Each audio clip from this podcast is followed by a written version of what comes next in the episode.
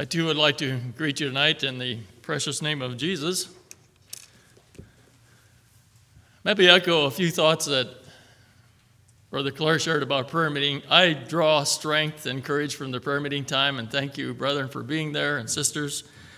And yes, Brother Clare, if I just invite more of you to come because I think it's important, because I think that's where the power is. And come and bring your children. And you know what? If that room gets full, we'll fix that problem. We'll expand somewhere else. Well, Brother Clare already commended you for being here on a Thursday night. I hadn't really thought about it, that Thursday night might be a dry night, uh, maybe a little less people than normal, but that's okay. Some of your faces I'm getting used to see every night. Lord bless you for that. And some new friends here this evening, welcome you all to this service.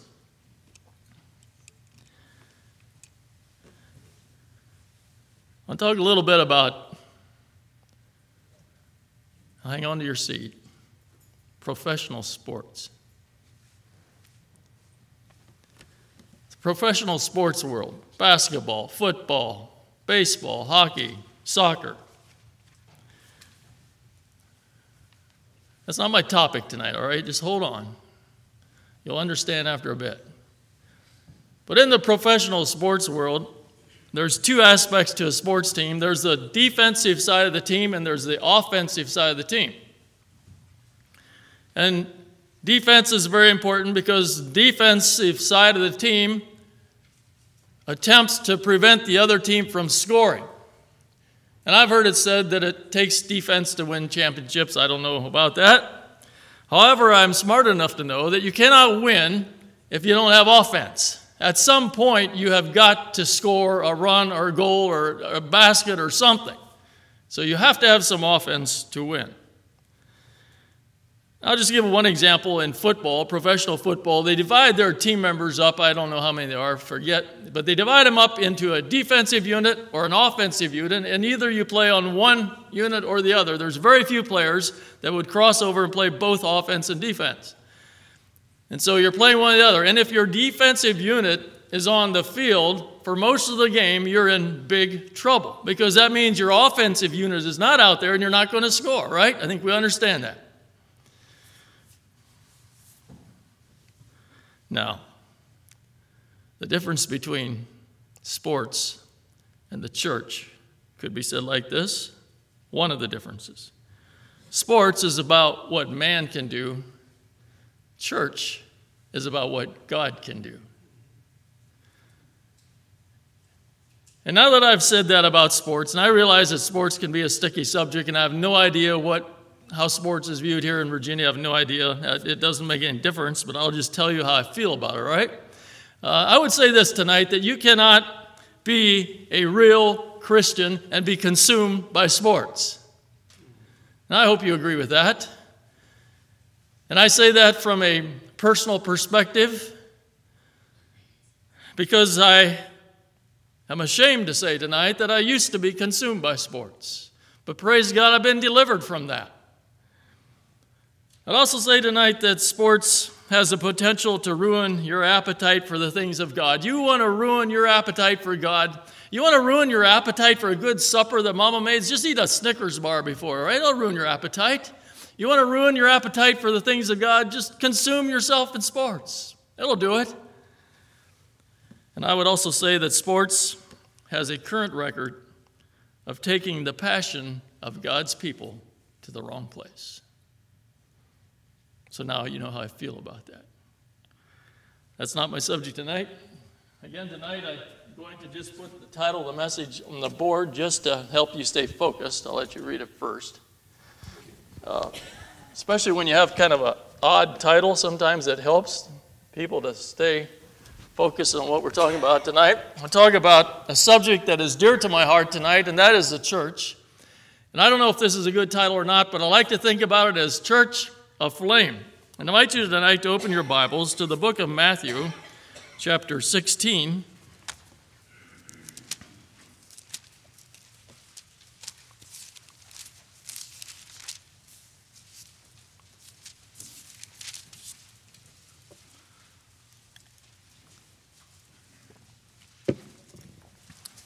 Three text verses here, two verses. Matthew 16, 18, and 19.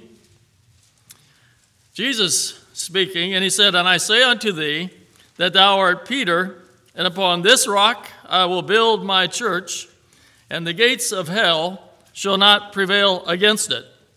And I will give unto thee the keys of the kingdom of heaven, and whatsoever thou shalt bind on earth shall be bound in heaven, and whatsoever thou shalt loose on earth shall be loosed in heaven.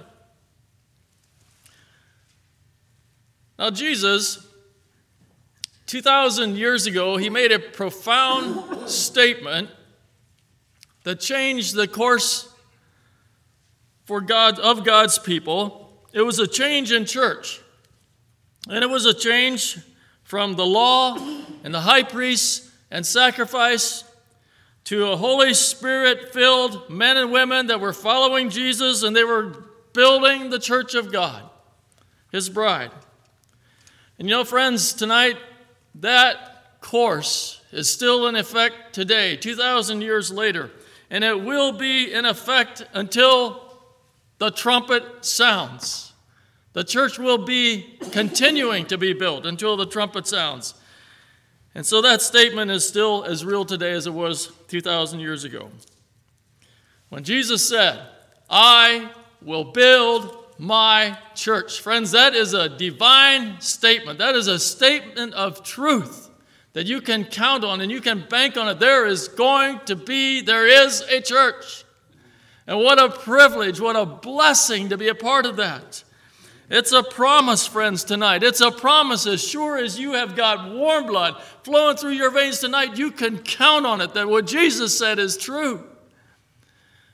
It's a statement that is a great invitation to all people. When Jesus said that, it was an invitation. It is a, an inclusive statement. It doesn't matter who you are.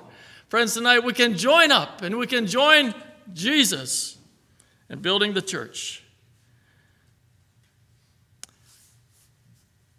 And you know what? It's also a statement that requires a response from us.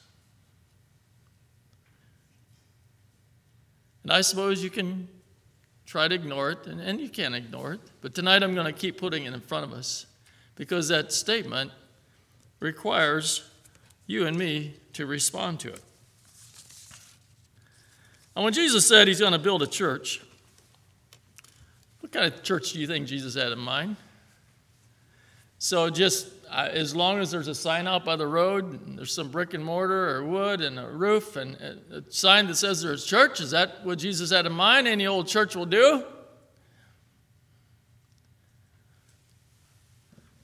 Or what about a laid back, complacent, lukewarm church? You think Jesus would be all right with that? No, I see Jay shaking his head. No, because Jesus said, I'll spew that out of my mouth. That's not the kind of church I want.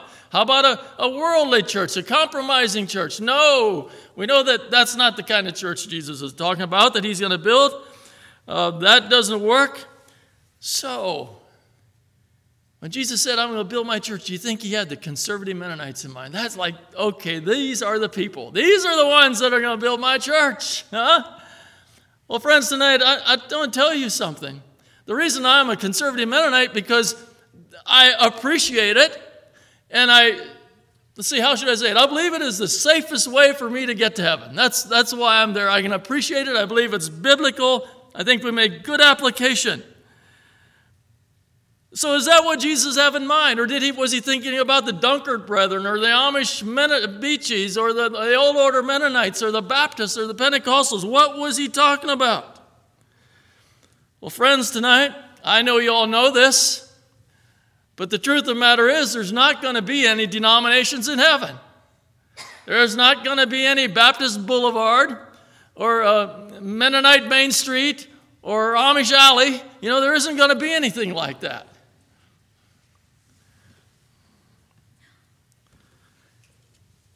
The true church of Jesus Christ is made up of real Christians that are living for God. And Jesus said, I will build my church.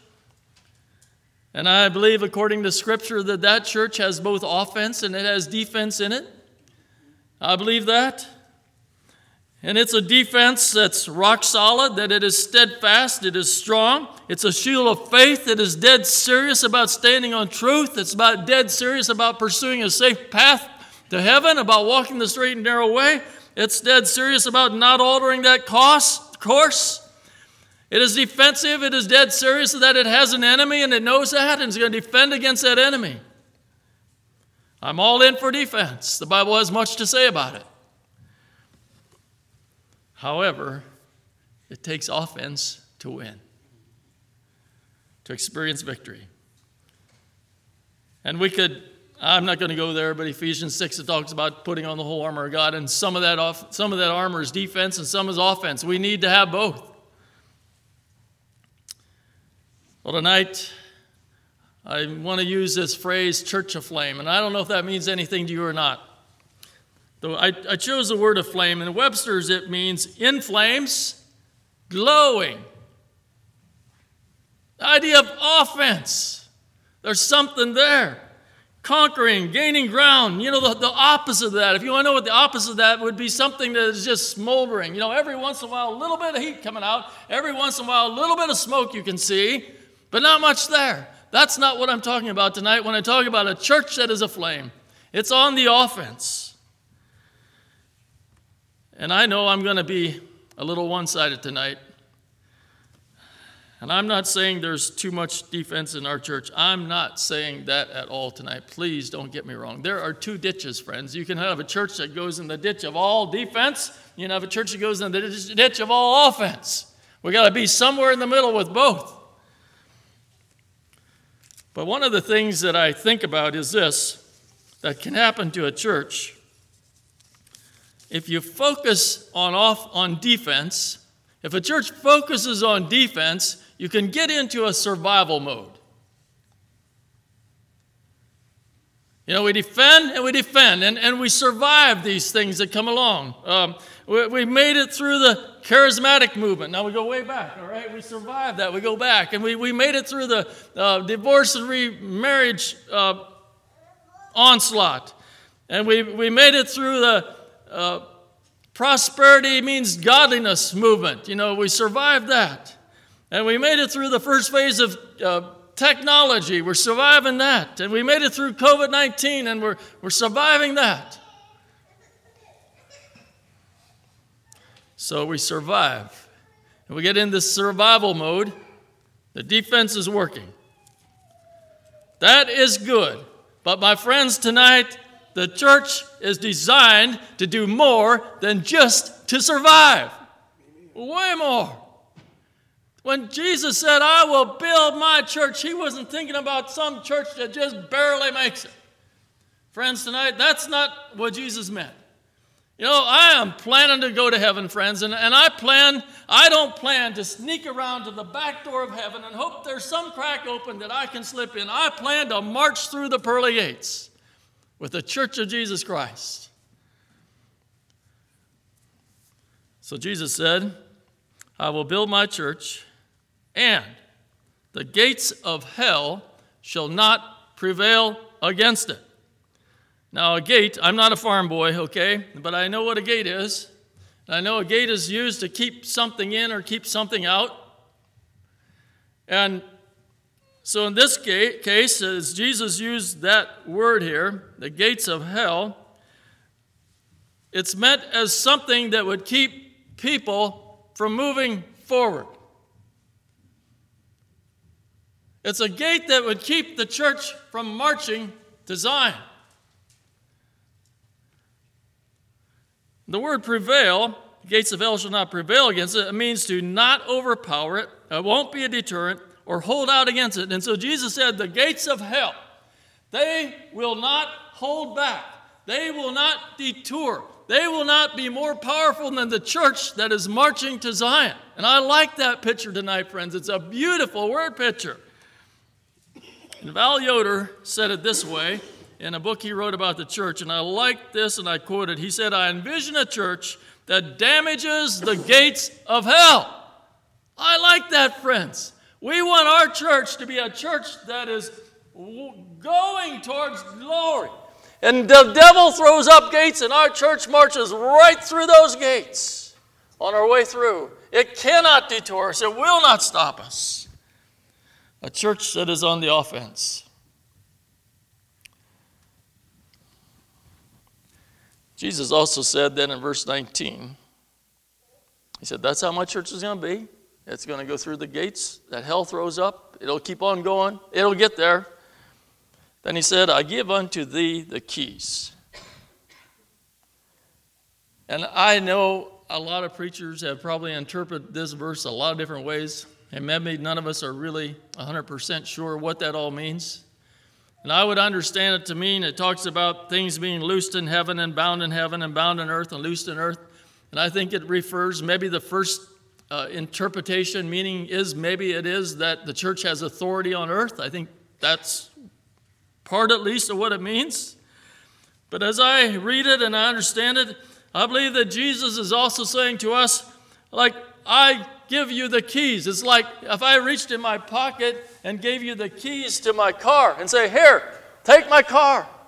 And I would mean that you take that car and you drive it to where it needs to go. And I believe that Jesus is calling us and he's saying, Here are the keys to the church. I want to give you the responsibility. I want you to be a builder of the church. And he's not just saying that to Peter and the other apostles there, he's saying that to us today. I give you the keys. It's a work order, it's a responsibility, it's offense for all of us, for you and for I. I recognize, friends, that the church always goes through difficult times I shouldn't say always. At least it cycles through difficult times. And I realize that there's going to be difficult times ahead for the church. And I think we have three choices. One is we can hunker down in defense and just defend. Defend against this and defend against that. And survive the things that come our way. Make more rules. Or we can go on offense, like we have the model church in Acts or we can do both. And I think that's exactly what Jesus had in mind when he gave us the keys that we would be both offense and defense. Tonight, I want to focus in on Church Aflame. I want to focus in on offense. And what would that look like today? What should that look like today for our church to be aflame? And I'd like to give some practical points. The first one is this and you turn your Bibles to the book of Acts because I'm going to be using a, quite a few verses out of Acts and just a verse here and there. But what should a church aflame look like today? Acts chapter 1. I believe that it's a church that is full of faith and of the Holy Ghost. And we find that over and over in the book of Acts. Acts chapter 1, verse 8. But ye shall receive power after that, the Holy Ghost is come upon you, and shall be witnesses unto me both in Jerusalem and all Judea and Samaria and unto the uttermost part of the earth. Holy Ghost power. Jesus said to the church, to the beginning of the church, you're going to receive power. Holy Spirit, dynamic power. You're not going to be able to do it on your own. You don't want to do it on your own. You want the power of God in your life. And you might say, well, that sounds good, but is it real? Is it for today? Or is that just for some very gifted church leaders? Or is that for some premier missionaries? It sounds good, but is it for common people? Well, if you read on down, he was talking to, well, let's go to verse 13. And when they were come in, same group of people, they went up into an upper room where abode both Peter and James and John and Andrew, Philip and Thomas, Bartholomew and Matthew, James the son of Alphaeus, Simon the Zealots, and Judas the brother of James. These all continued with one accord in prayer and supplication with the women and Mary and the mother Jesus and with his brethren. Common people like you and me. He said, You're going to be filled with the Holy Ghost. You receive power from the Holy Ghost, is what he said. And then we go over to chapter 2. And the day of Pentecost was fully come. They were with all of one accord in one place. Suddenly there came a sound from heaven as a rushing mighty wind. It filled all the house where they're sitting. Appeared unto them the cloven tongues. And verse 4 And they were all filled with the Holy Ghost. My friends, tonight, this is one of the keys of having a church that is a flame that is on the offense and that to be on fire. Friends, tonight there is no glowing without the Holy Spirit. You can make a lot of noise and you can have a lot of action and you can have all kinds of programs in the church and all kinds of things going on, but if you don't have the Holy Spirit, you don't have anything. That's the power.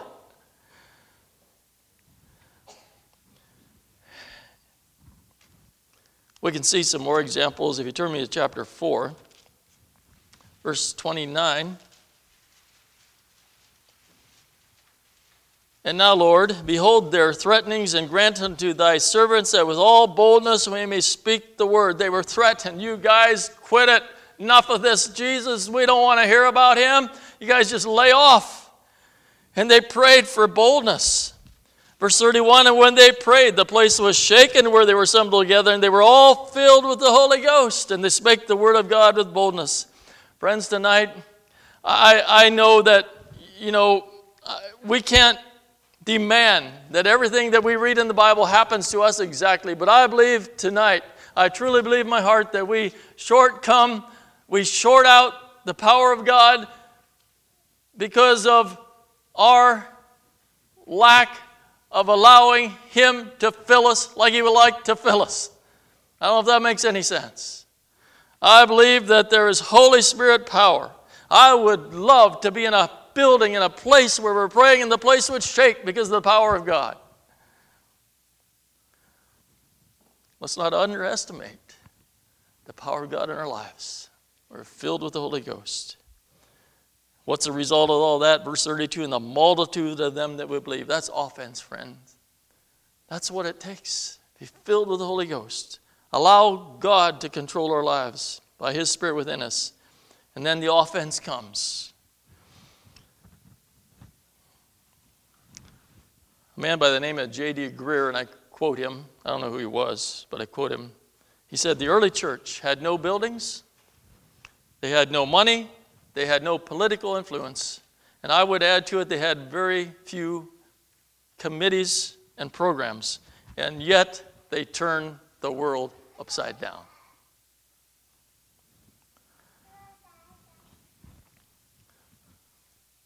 Talking about turning the world upside down, was said in Acts chapter 17. You don't need to turn to this one, I'll just refer to it. In Acts 17, and I, I won't even read to it, read the verses prior, but in, in Paul and Silas were there. And they preached Jesus Christ crucified, risen, living God, Savior. They preached this, and it says about this, and when they found them not, they drew Jason and certain brethren unto the rulers of the city, crying, These that have turned the world upside down are come hither also. They turned the world upside down. They were filled with the Holy Ghost. And actually, they didn't turn it upside down, they turned it right side up. And there was offense, and says, and, and some of them believed, and, and a great multitude believed, and women not few. And so there was offense. The church was aflame. So, what did they have that the church doesn't have today? What did they have that we need more of? And I, am not being critical of this church tonight. I'm talking more in broad terms. Why I'm concerned about our own churches, dear people. But in a more broad term, let me ask this question The church in America, is the church in America turning America upside down like Paul and Silas did? And I would have to say no, the church in America is very political and it's quiet and it's distracted and it's complacent and it's very individualistic and it's influenced by culture. The church in America. Now, let me bring it a little closer home. And again, I don't mean to be critical tonight, the Amish and the Mennonites, us. You know what we're known for? We are known for great cooking. And we have great cooks. We have experienced that this week. Amish and Mennonite cooking, it's known all over the United States of America. Great. And you go to places, I know when you go to Holmes County, Ohio, you go to Der Dutchman and you're going to stand in line to get there. People flock to it. It's great cooking. We are known for that. We are known for our furniture build, building abilities. And it's good that we make good stuff, uh, good work ethics. That's great. But we're known for making furniture. We're known for the beautiful quilts that we quilt. We are known for our Amish chicken. Traverse City, Michigan, we can buy Amish chicken and Amish turkeys. We're known for that. I've seen things like Amish bottled water. Uh, we're known for our, our beautiful homes. We're known for our business savvy, and we can make things work and we can make money. We're known for the things. And I'm not saying that to be negative tonight. But the question that I ask tonight is that a sign of being full of faith and the Holy Ghost? Are we turning the world upside down? Right side up. My friends, tonight I challenge us. We can get really good. We can get so good at doing church and not, be, not being full of the Holy Ghost. We've got to be careful. My second point what does Church Aflame look like today? Back in Acts chapter 4. My point is this been with Jesus. Acts 4, verse 8. Then Peter, filled with the Holy Ghost, said unto them, Ye rulers of the people and elders of Israel, if we this day be examined of the good deed done to the impotent man, by what means he is made known, be it known unto you all and to all the people of Israel that by the name of Jesus Christ of Nazareth, whom ye crucified, whom God raised from the dead, even by him doth this man stand here before you whole. This is the stone which is set at naught of your builders, which has become the head of the corner. Neither is there salvation in any other, for there is none other name under heaven given among men whereby we must be saved. Now, when they saw the boldness of Peter and John and perceived that they were unlearned and ignorant men, they marveled and they took knowledge of them that they had been with Jesus. Now, there, uh, what I didn't read prior to this was they had healed, I think they had healed the, the lame man prior to this. I believe that's what that is. And the church was aflame, it was glowing. There was offense. 5,000 people had, men had just come into the church. 5,000 new members, if you want to say it that way. I'm not afraid to say it that way. And they came to Peter and John and they said, Who do you guys think you are? What is going on here? I mean, what do you think you're doing? We don't want you to do what you're doing anymore. We don't want to hear about Jesus. You know, just cut it out. No more. And besides, who do you guys really think you are? Who do you think you are? You are just smelly, simple fishermen. That's all you are. That's all you know how to do is go out on a boat and try to catch a few fish. They thought they were ignorant and unlearned men. But, friends, tonight, they had been with Jesus. That's what made the church aflame. They had been with Jesus. And we could spend time tonight looking at the life of Peter pre ascension, post ascension. What a difference in that man. You know, he was, he had been, I love Peter. I can relate to him so well. And someday in heaven, I want to talk to Peter. But, you know, he could stick his foot in his mouth and he could say the wrong things and he could do the wrong things. But his heart was right and he wanted to learn from Jesus. And he did learn from Jesus. And he got to the place after the ascension. And I don't have time tonight to read the scripture, but he was standing up. It says, Peter stood up and he said, Look, man, we got to have an ordination. This church has got to go forward. I think that's in Acts chapter 2. He stood up and he preached the gospel message. And he stayed standing and he told them, you know, there's only one way you must repent. Peter standing and preaching repentance and baptism. What a difference from the man that Jesus called Satan one time. The difference was he had been with Jesus. He gave his heart to Jesus. His heart was, the church was aflame. And friends, today, the church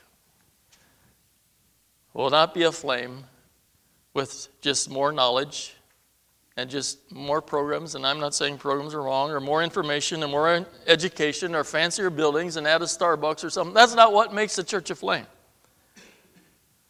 But a church becomes a flame when men and women have been with Jesus and they're immersed in Jesus. There's no glitter, there's no glamour, but it's the power of changed lives.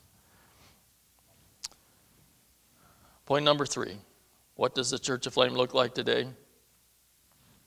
In Acts chapter 2, we have brotherhood and unity. In Acts chapter 2, verse 44, at the end of the chapter, and all that believed were together and had all things common. Verse 45, they sold their possessions and goods, parted to all men as every man had need. Verse 47, praising God and having favor with all the people, and the Lord added to the church daily such as should be saved. They had brotherhood, they had unity, they cared about each other, they worked together. They prayed together. We heard that about, about that tonight in our prayer room, uh, Acts chapter 12, I think it is, where they were praying together as a church for Peter, and he was delivered from prison. There was brotherhood, there was power, there was unity. It was wonderful. It's so important, dear people. And I don't know what you think about brotherhood and unity tonight, and I trust you're all in on that. And I want to encourage you I think about verses like, I'm going to read a verse out of Ephesians chapter 5, verse 21. I think about verses like this Submitting yourselves one to another in the fear of God. That is brotherhood, dear people. When we submit ourselves to one another in the fear of God. And I, you know, I know people today, they argue church membership and you can't go to the Bible. You know, find me in the verse in the Bible where it says church membership. It doesn't say that in the King James Version. I understand that. But, friends, tonight, uh, why argue church membership? I'm just going to be blunt and frank with you tonight. If you're not a member of the church, you should become a member of the church. Why would you not want to be a member of the church? That's the question should be asked. Why not? And the Bible says, submitting yourselves one to another in the fear of God. My friends, tonight you cannot do that outside of congregation of believers. You can read the book of Acts, it's obviously written to a congregation of people. And whether they had a written membership or not, I don't know that. But again, I ask the question why would you not want to? Be full heartedly supportive of a congregation of the church. You know, part of biblical brotherhood is, friends, this that we are responsible for each other. You know, Brother Jay, you are responsible for your brother uh, Samuel beside you spiritually. We have a responsibility to each other that we don't go astray. And we need to, well, let me just put it this way. Let's say that there's something that you would really like to do, something, uh, whatever it is, something that you would like to do, and I would just really like to do this or have this. And I know that um, there's probably some in the congregation that don't agree with that, but you know what? I can do this and I can still get to heaven. So I'm going to do it. That's not brotherhood. What we should say is, you know, I really like, I really would like to do that or have this, or whatever it is, but I know that some in the congregation will not appreciate it. And so, because of that, I'm going to refrain because of the effect it might have on my brothers and sisters. And it may not be good for our church. Friends, that is brotherhood. And that's offense that will set the church aflame. My fourth point is this What does Church Aflame look like? Intentional. I use that word intentional, maybe it's overused, I don't know. But in Acts 15, we have Paul and Barnabas, and the Bible says they were men that hazarded, in verse 26, they hazarded their lives for the name of our Lord Jesus Christ. They hazarded their lives for the church. I'll tell you what tonight, friends, Church Aflame is a result of men and women that are intentional. They have a desire, like we talked about last night, and they put forth an effort. We must choose to intentionally follow Jesus. We must choose to intentionally build the church of Jesus Christ. Intentionally following Jesus is very practical in everyday life. And I, will just tell you, brothers and sisters, tonight you might like the idea of being part of a church that damages the gates of hell, and I do too. But it takes more than just showing up and, and sitting on the pew Sunday morning and Sunday evening and Wednesday night. That's good, and maybe I'll say more about that later. But it takes more than that. It, it takes men and women that are intentional about following Jesus every day. I'll tell you, to friends, tonight, I don't think this is original with me, but it keeps sticking in my mind. You can't, someone said, you can't follow Jesus unless you follow Jesus. It's so easy to say you can do it, that you'll do it, but to really follow Jesus every day. You know, years ago, and I don't know how many years this would go back, but we had the WWJD. How many of you remember that? WWJD. Oh, yeah, yeah, most of you do. What would Jesus do? And you know, um, an old slogan, and it's an old question. And when it came out, it was kind of a fad because we had a lot of Mennonite, conservative Mennonite people that wanted to WWJD. The problem that I felt with that thing was they were more interested in wearing the bracelet than actually doing it. Um, that's how I saw it. But the question is still relevant today. I still like the question. I appreciate the question. It's a relevant question. What would Jesus do? And I think that if we're going to have a church that is aflame and damaging the gates of hell, we got to do what Jesus would do. What would Jesus do if he were on earth today? Would he ride a donkey or would he drive a car? And you might say, well, you can't ask questions like that because Jesus isn't here and it's just not relevant to what Jesus is.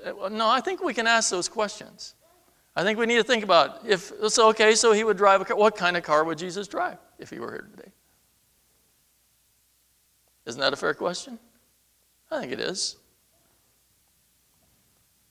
If Jesus was here on earth today, would he wear the clothes that I wear?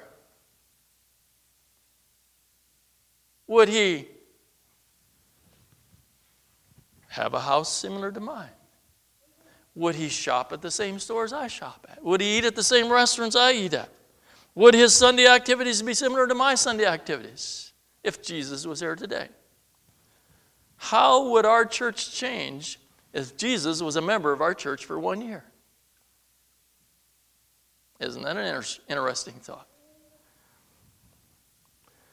And you know, Probably the toughest question of all questions that we could maybe come up with if we go down that road. If Jesus was here today, would he have a smartphone?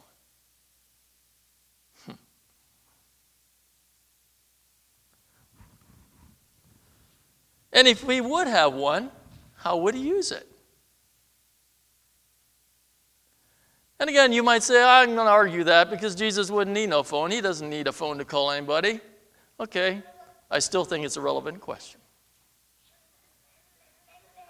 And I'll, I'll just tell you right up front I don't have a smartphone. I got a dumb phone. My wife has a smartphone.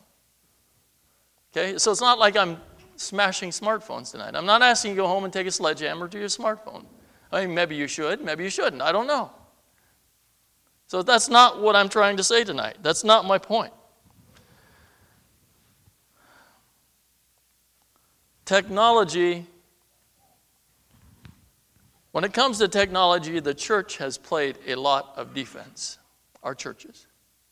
And I'll tell you the truth tonight, I have played a lot of defense when it comes to technology. I have cried across our pulpit at home. I've cried across pulpits pretty much wherever I go preaching that we have got to be on the defense with technology, and especially with smartphones. And all of it, whatever. In my mind, in my opinion, it is the toughest battle that we are fighting today. It is the most relevant issue that is facing the church today. It is threatening to destroy our churches by one member at a time. Dear friends, tonight, if you think I'm old fashioned, I am. But I can also tell you that I've talked to a lot of people, and, and I have, as I look behind me, I see, a, I see a spiritual bloodbath of soldiers that have fallen, soldiers of the cross that have fallen because of whatever you want to call it, technology. Gary Miller wrote a book, Surviving the Tech Tsunami, or something like that. I read it. How many of you have read that book? Yeah, a lot of you. Good book. I appreciate it a lot. But just the fact the title says surviving indicates that not probably not everybody is surviving, and that is the truth, my brothers and sisters, tonight. And I'm burdened with that. You know, I, I'm going to say just a few things tonight. Maybe I have more to say later on the week. I don't think we understand how it has impacted us, how it changes us. I'm going to give you just a very simple illustration.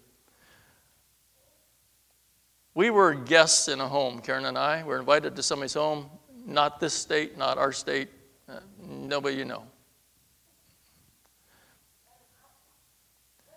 We were guests. This couple had also invited another couple as guests. And so we got to this place and we went in and sat down in the living room on the couch, chairs, whatever it was. This other couple came and the man took off his suit coat, his plain suit coat, and he sat down on the couch and he was totally immersed on his phone. The host and I made several attempts to make a conversation with this man and we finally gave up because evidently whatever he was looking at on the screen was much more interesting than us. Oh, is that what Jesus would do? Is that where we want to be? Is that how we want it to change us?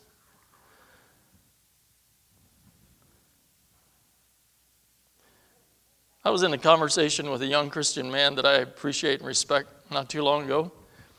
And he's on the cutting edge of technology and he knows what he's talking about. And I asked him this question I said, Young man, all the changes in technology the last 20 years have been a tremendous challenge for our churches.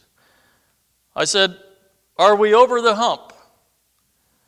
Or what will the next 20 years bring? He said this. He said, The changes in the next 20 years will be far greater than the last 20 years. My friends, tonight we need to be serious about it. We need to be intentional.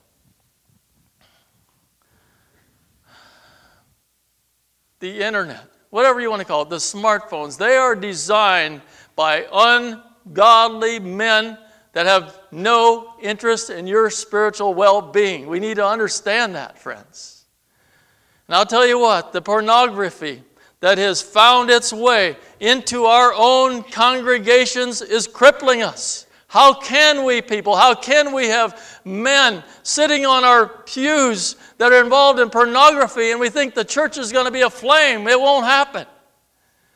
And not just pornography, social media has, has infested us like nothing I've seen.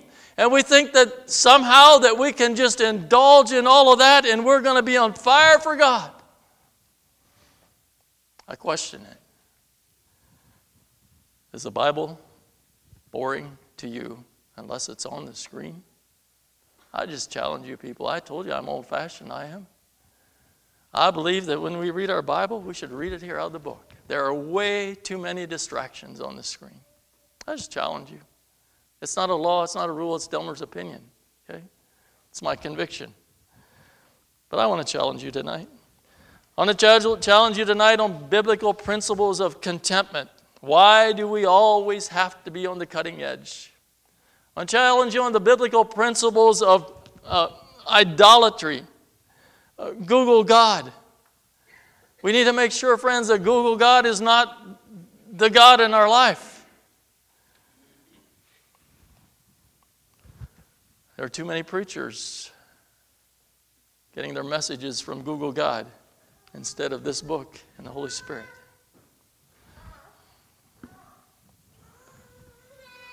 Friends, let's be a church aflame. Let's be on the offense when it comes to technology.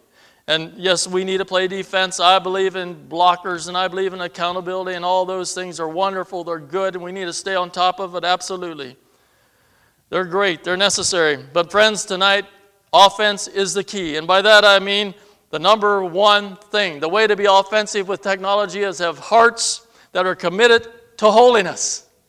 That's what it takes. Hearts committed to holiness, a personal choice for holiness. That is the number one thing. That's how we be on the offense.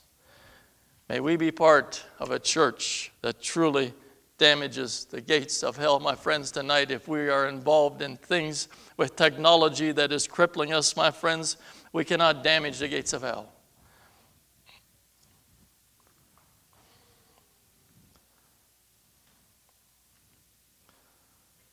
Jesus said, I will build my church. And the gates of hell shall not prevail against it. It's going to be unstoppable. And he said, I give to you the keys. I give you the keys.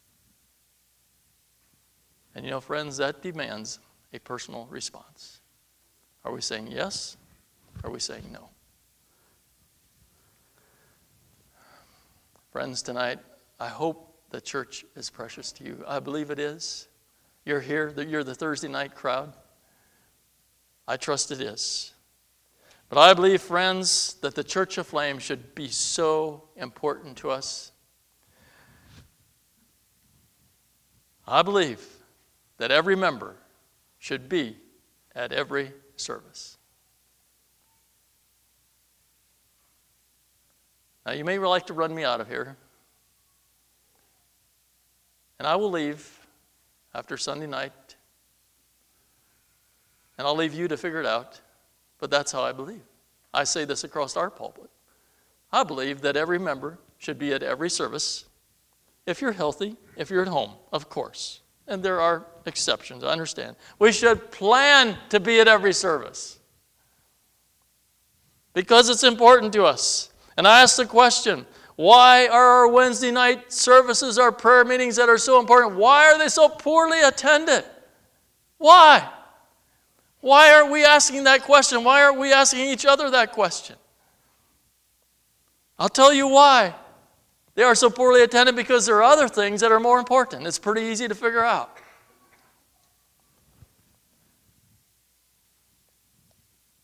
If half the body is missing, on a regular basis, you've got a crippled church.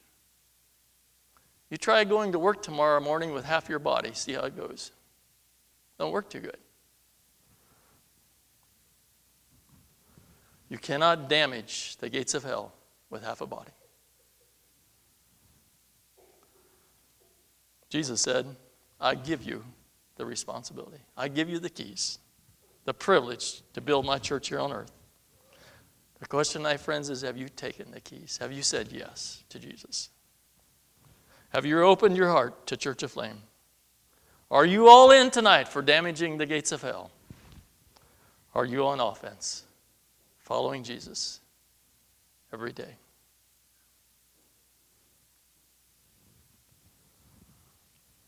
Let's pray. Father, come to you tonight.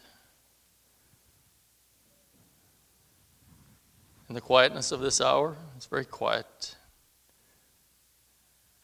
And I don't know these people, only you do, and they know themselves. And I believe there are many people here tonight that are on offense.